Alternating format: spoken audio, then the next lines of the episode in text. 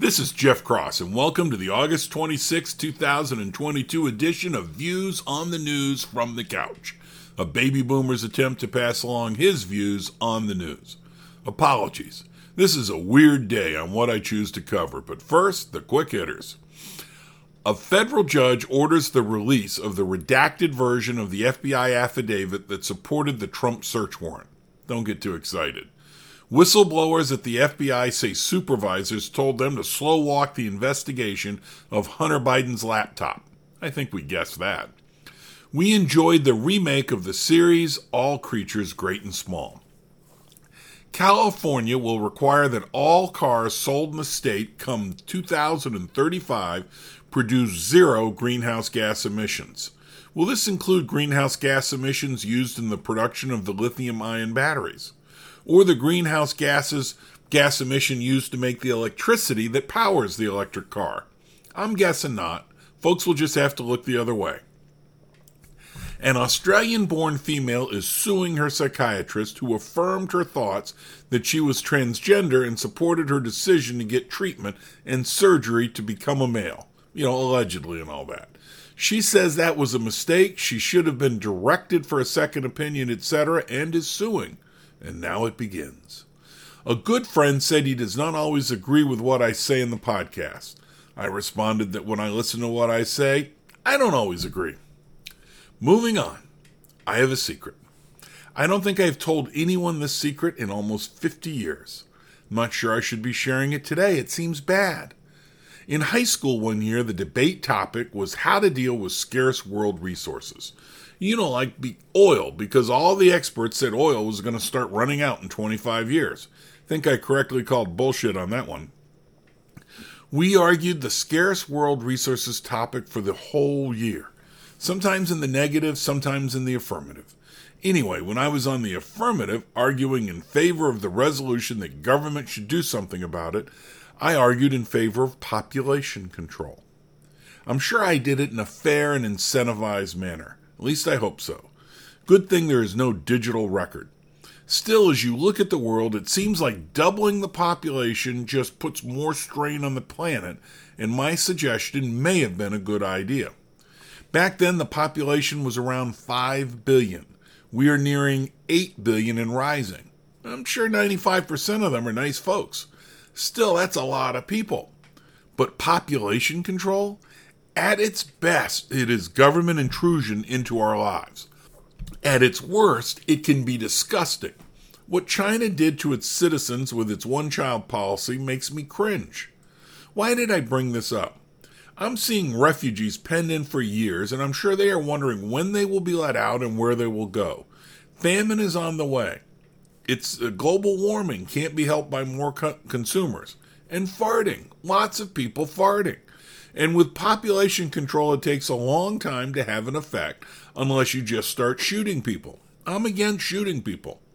Maybe I bring this up to say life presents tough choices. Enough on that. I had a fun breakfast the other day with my wife and another couple. I made my usual comment that masks do not do much for COVID. Someone else politely suggested the drastic drop in the flu during COVID suggests masks do work. I had studied this a year ago and probably jumped in a tad aggressively. I pointed out the flu could have faded for several reasons unrelated to masks. For example, not much northern hemisphere southern hemisphere travel. I seem to recall one study suggested COVID was so transmissible it replaced the flu, much like the newer COVID variants replace the older COVID variants. Feel free to balk at that last one. I'm struggling with it as I write it. One point I mentioned was that Japan had a bad flu outbreak before COVID, and masks did not seem to help. In fact, Google masks and the 1918 Spanish flu, and you will find some articles that su- suggest masks did not help then. In some areas, they were required but did not help. Could be the weave was too loose. I decided to dig into this again. I prefer pre COVID articles because we once we got into COVID, I think undue pressure was applied to conform to the science as preached to us. I chose the word preach on purpose. The first linked article is from 2019 by Manal Mohammed in The Conversation. First, he notes that flu vaccines are not that effective. He says around 15%, which I read in one study, but other studies said they were about 50% effective. Either way, remember that when we complain about the COVID vaccine efficacy. The author discusses surgical masks and how they were designed to prevent droplets from the surgeon from falling into a patient and causing sepsis. He links to a study that says it is unclear if a surgeon wearing a mask has any impact on infection in a surgical wound. Really? The author notes a 2009 study published in JAMA, quote, that compared surgical masks with a specialist mask called an N95 respirator, end quote. The study found almost identical flu rates between the folks who wore the surgical mask and those who wore the N95 masks 23% and 24%, or about a quarter. I found it surprising that there was no control group of non mask wearers. I doubt a control group of non mask wearers would have been much higher than 25%. We don't all get the flu. The author quotes the CDC's position back in 2019 on masks as, quote, no recommendation can be made at this time for mask use in the community by asymptomatic persons, including those at high risk for complications to prevent exposure to influenza viruses, end quote. What about colds? I linked to a 2008 study at pubmed.gov titled, quote, Use of surgical face masks to reduce the incidence of the common cold among healthcare workers in Japan, a randomized controlled trial, end quote. What did they conclude? Quote, Face mask use in healthcare workers has not been demonstrated to provide benefit in terms of cold symptoms or getting colds. A larger study is needed to definitively establish non-inferiority of no mask use, end quote. Seems like some double negatives in that last sentence, so I will say it slowly. A larger study is needed to definitely establish non inferiority of no mask use. In other words, they didn't find the mass help.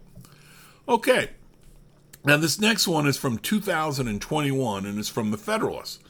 Georgi Boorman writes, quote, influenza is more dangerous to kids than COVID is, so why doesn't the CDC recommend masks for the flu? End quote. Good question. The CDC wanted masks worn by all involved in K through 12 education due to COVID. No mask suggestion on the flu page. Why? Well, the author suggests they did not think masks worked for the flu. The author says, quote, in 2019, the World Health Organization listed its top 10 studies on mask and hand hygiene for flu mitigation, and although all had problems, such as insufficient sample size, none found strong evidence for mask efficacy. End quote.